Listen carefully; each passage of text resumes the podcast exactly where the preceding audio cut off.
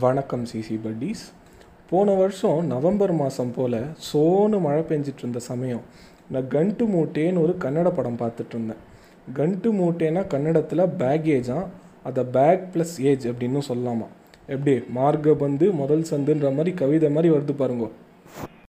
இந்த படம் பெங்களூரில் இருக்கிற மீரா அப்படின்ற ஒரு ஸ்கூல் படிக்கிற பொண்ணுடைய கம்மிங் ஆஃப் ஏஜ் ஸ்டோரின்னு சொல்லலாம். நைன்டிஸில் அவள் ஸ்கூலில் படிக்கிறப்ப என்னென்ன இன்சிடென்ட்ஸ்லாம் நடந்துச்சு அது அவளை எப்படி பாதிச்சுது அப்படின்றதுடைய தொகுப்பு தான் இந்த கண்டு மூட்டேன்ற படம்.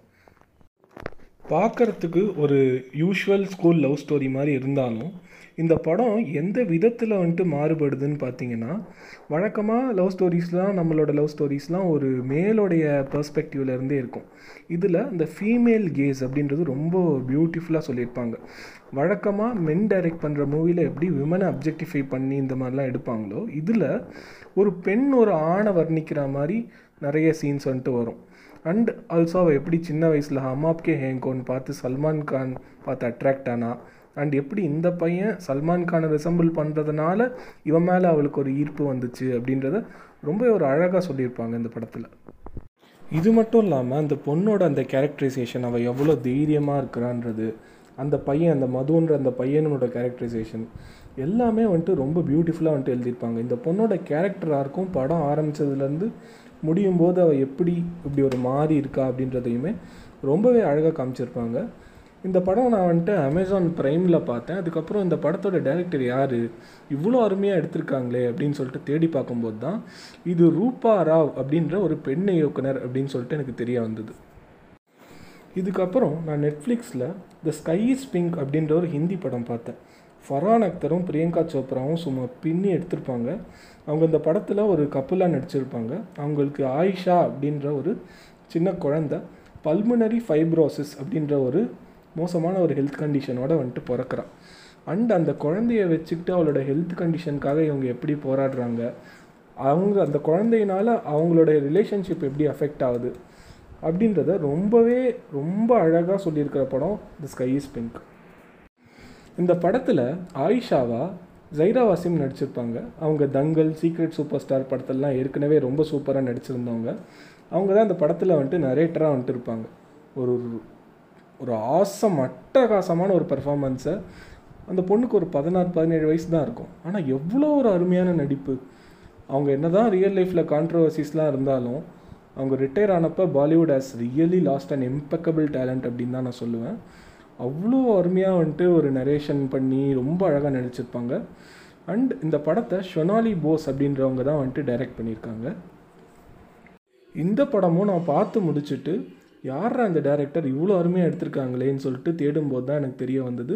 இந்த படம் ஒரு பெண் இயக்குனர்னால் எடுக்கப்பட்டது அப்படின்னு.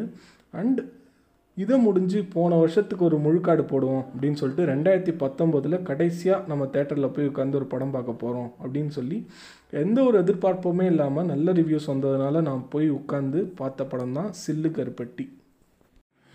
சில்லு கருப்பட்டி ஒரு ஆந்தாலஜி மூவி இது நாலு வெவ்வேறு காதல் கதைகளின் ஒரு கதம்பமாக நமக்கு அலிதா ஷமீம் கொடுத்துருப்பாங்க.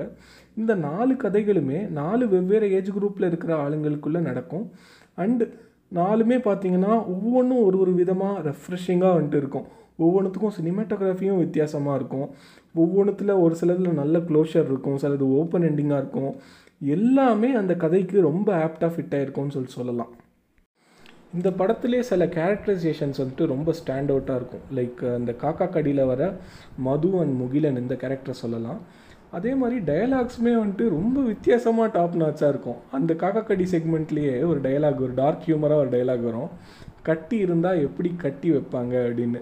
நான்லாம் தேட்டரில் விழுந்து விழுந்து சிரித்தேன் அதே மாதிரி இந்த சமுத்திரக்கனி சுரேனா செக்மெண்ட்டில் அந்த ஒரு பெண் ஒரு ஆண் எதெல்லாம் பண்ணுறதை பார்த்து இரிட்டேட் ஆகிறா அப்படின்றது நம்மளே தினம் லைஃப்பில் வந்துட்டு இந்த குளிச்சுட்டு ஈர டவல் அப்படியே பெட்டு மேலே போட்டு போகிறது அம்மா அப்பா ஏதாவது சொன்னதை செய்யாமல் விட்டுறது இல்லை ஒய்ஃப் சொன்னதை ஏதாவது செய்யாமல் விட்டுறது இந்த மாதிரி வந்துட்டு ரொம்ப பேசிக்காக நம்ம சில விஷயம் பண்ணுவோம். அது எதிராளியை பயங்கரமாக வந்துட்டு இரிட்டேட் பண்ணிடும் இதை அந்த சுனைனாவோட பெர்ஸ்பெக்டிவ்லேருந்து எல்லாம் நம்ம டே டு டே லைஃப்பில் பார்த்ததே ரிலேட் பண்ணிக்கிற மாதிரி ரொம்பவே அருமையாக ப்ரெசென்ட் பண்ணியிருப்பாங்க ஹலிதா ஷமீம். ரொம்ப நாளாகவே என்னோட நிறைய ஃப்ரெண்ட்ஸ் ரெக்கமெண்ட் பண்ணி நான் நெட்ஃப்ளிக்ஸில் பார்த்த படம் தான் கேடி என்கிற கருப்புதுரை. இந்த படத்தில் கருப்புதுரை அப்படின்ற ஒரு எழுபது வயசு தாண்டின தாத்தா உடம்பு முடியாமல் படுத்த படுக்கை ஏறுறாரு.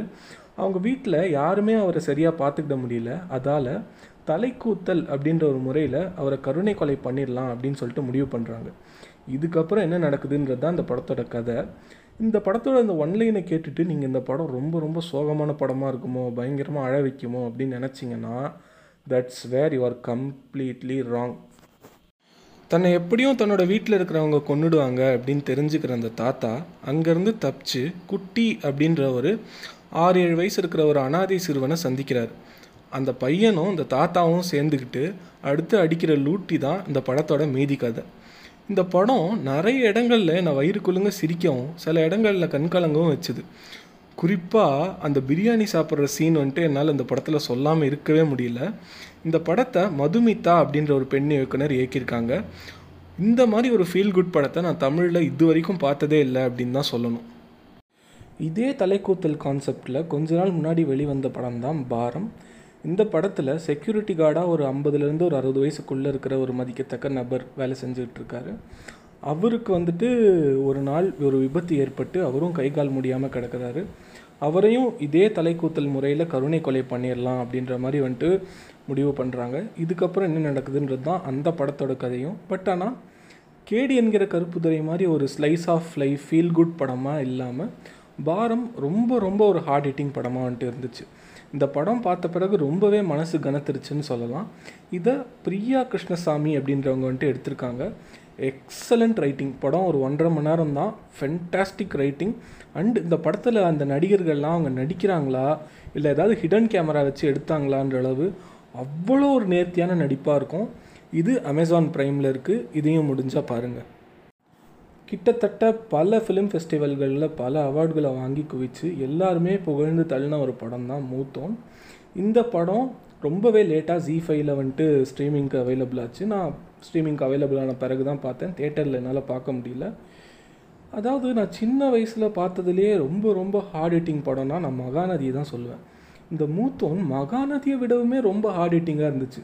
இந்த படத்தோட கதையை பற்றி நான் எது சொன்னாலுமே ஸ்பாய்லர் ஆகிடும்ன்றதுனால எந்த ஒரு எதிர்பார்ப்புமே இல்லாமல் நீங்களே பாருங்கள் அந்த படத்தை. அண்டு இந்த படம் வந்துட்டு கொஞ்சம் பலவீனமான இதயம் இருக்கிறவங்க பார்க்க வேண்டாம். ஏன்னா ரொம்ப ரொம்ப ஒரு ஹார்ட் ஹிட்டிங்கான ஒரு படம். இந்த படத்தில் நிவின் பாலி அவரோட கரியர் பெஸ்ட் பெர்ஃபார்மன்ஸை கொடுத்துருப்பாரு. ஆஸ்கர் நேஷ்னல் அவார்டு எது தந்தாலும் அந்த மனுஷனுக்கு பத்தாது அப்படின்ற அளவு அப்படி ஒரு ஃபென்டாஸ்டிக் பர்ஃபார்மன்ஸ் இதை நான் கொஞ்சம் கூட நிவின் பாலிகிட்டேருந்து இந்தளவு ஒரு நடிப்பை நான் எதிர்பார்க்கவே இல்லை. இந்த படத்தை டைரக்ட் பண்ணது கீது மோகன்தாஸ் அவங்க யாருன்னு கேட்டிங்கன்னா நலதமயந்தியில் மாதவனோட ஹீரோயினாக நடிச்சிருப்பாங்களே அவங்க தான் இவங்க இந்த படம் லயர்ஸ் டேஸ் மாதிரி நிறைய சூப்பர் சூப்பர் படங்களை எடுத்து நிறைய விருதுகளுக்கு அமைச்சிக்கிட்டு இருக்காங்க. இவங்களும் ஒரு எக்ஸ்ட்ராடனரி ஃபீமேல் டைரக்டர் நான் இப்போ உங்ககிட்ட சொன்ன இந்த ஆறு படங்களுமே கிட்டத்தட்ட ஒரு நாலு மாத இடைவெளியில் வந்த படங்கள் தான். இந்த ஆறு படங்களுமே எடுத்தது பெண் இயக்குனர்கள் இவங்க மட்டும் இல்லாமல் அஸ்வினி ஐயர் திவாரி ஜோயா அக்தர் அஞ்சலி மேனன் அண்ட் நம்ம கேப்பர் நாம் எடுத்த நடினே லபக்கி. இந்த மாதிரி நிறைய எக்ஸலண்ட் ஃபீமேல் டைரக்டர்ஸ் இருக்காங்க. இவங்க எல்லாருமே அவங்களோட ரைட்டிங் ஸ்டைலும் சரி அவங்க படம் எடுக்கிற விதமும் சரி பார்த்து நம்ம பயங்கரமாக வியக்கிற மாதிரி இருக்குது இவங்க கதாபாத்திரங்களை எழுதுகிற விதமே ரொம்ப வித்தியாசமாக இருக்கும். உதாரணத்துக்கு ஃபீமேல் டைரக்டர்ஸ் எழுதுனதுலேயே எனக்கு ரொம்ப பிடிச்ச ரெண்டு கதாபாத்திரங்கள் சொல்கிறேன் ஒன்று Gutte ten from Bangalore days Nivin Pauly முதல்ல ஒரு ரொம்ப இன்னசென்ட்டான ஒரு பர்சனாக வந்து அவர் ஒரு ஹார்ட் பிரேக்குக்கு அப்புறம் எப்படி மாறுறாரு அண்ட் ஆல்சோ அவர் அந்த கலாச்சாரத்தை எப்படி ட்ரீட் பண்ணுறாருன்றத ரொம்ப அழகாக அஞ்சலி மேனன் சொல்லியிருப்பாங்க. இதே மாதிரி அர்ஜுன் ஜிந்தகி நாம் மிலகி தோபாராவில் ஹிருத்திக் ரோஷன் நடிச்சிருப்பார். முதல்ல ஒரு மணி மைண்டட் பர்சனாக இருந்து அதுக்கப்புறம் எப்படி அவர் லைஃப்பை புரிஞ்சுக்கிட்டு கடைசியில் லைஃப்பில் பணம்லாம் முக்கியமே இல்லை காதல் நட்பு இதுதான் முக்கியம்னு அவர் எப்படி மாறாருன்றதையும் ரொம்ப பியூட்டிஃபுல்லாக இந்த ரெண்டு படங்களில் வந்துட்டு காமிச்சிருப்பாங்க. இவங்க படங்களில் காட்டப்படுற நிறைய கேரக்டர்ஸ் ஷேட்ஸ் ஆஃப் கிரேயில் தான் இருக்காங்களே தவிர கம்ப்ளீட்டாக நல்லவனாவோ இல்லை கம்ப்ளீட்டாக கெட்டவனாவோ காட்டப்படுறதில்ல. அண்ட் இவங்க ஆண்களை எழுதுகிற விதமும் ரொம்ப ரொம்ப வித்தியாசமாக இருக்குது இப்போ நம்ம மேல் டைரக்டர்ஸ் நிறைய படங்களில் நம்ம பார்த்துருப்போம். விமனை பேஷ் பண்ணி இந்த பொண்ணுங்களே இப்படி தான் புரிஞ்சு போச்சுடா அடிடா வதடாவலை இந்த மாதிரி சாங்ஸ்லாம் வந்துட்டு வைப்பாங்க. பட் ஆனால் இந்த டைரக்டர்ஸ் எடுக்கிற மூவிஸில் அண்ட் நிறைய ஃபீமேல் டைரக்டர்ஸ் நான் பார்த்த வரைக்கும் அவங்க எடுக்கிற மூவிஸில் இதுக்கு எல்லாத்துக்கும் ஆண்கள் தான் காரணம்னு வந்துட்டு இது பண்ணியோ அவங்கள பேஷ் பண்ணியோ எந்த ஒரு பாடல்களோ இல்லை வரிகளோ வந்து நான் பார்க்கல. அஃப்கோர்ஸ் சில எக்ஸப்ஷன்ஸ் இருக்காங்க. பட் ஆனால் நான் இது வரைக்கும் பார்த்ததில் மெஜாரிட்டி ஆஃப் தெம் ஒழுங்காக எடுத்துகிட்டு இருக்காங்க. இதே மாதிரி மேல்ஸ்லேயும் எல்லாருமே மோசமாக காட்டுறாங்க அப்படின்லாம் சொல்ல முடியாது. நிறைய நல்ல டேரக்டர்ஸ் விமனை டிக்னிஃபைடாக போர்ட்ரேட் பண்ணிகிட்ருக்காங்க ஃபார் எக்ஸாம்பிள் நம்ம கேபி சாரையும் மணிரத்னமையும் சொல்லலாம். காலம் கொஞ்சம் கொஞ்சமாக மாறிட்டே வந்திருக்குன்னு தாங்க சொல்லணும். ஏன்னா இந்தளவு எக்ஸாம்பிள்ஸை என்னால் ஒரு இருபது வருஷத்துக்கு முன்னாடி கொடுத்துருக்கவே முடியாது. ஆனால் இதில் சின்ன வருத்தத்துக்குரிய விஷயம் என்னென்னா இப்படி ஒரு ஆறு படங்கள் வந்திருக்குன்றதோ இல்லை இது ஆறு ஃபீமேல் ஃபில்ம் மேக்கர்ஸ் பண்ணியிருக்காங்கன்றதோ நம்ம நாட்டில் இருக்கிற மெஜாரிட்டி ஆஃப் த பீப்புளுக்கு தெரியாதுன்னு தான் சொல்லணும்.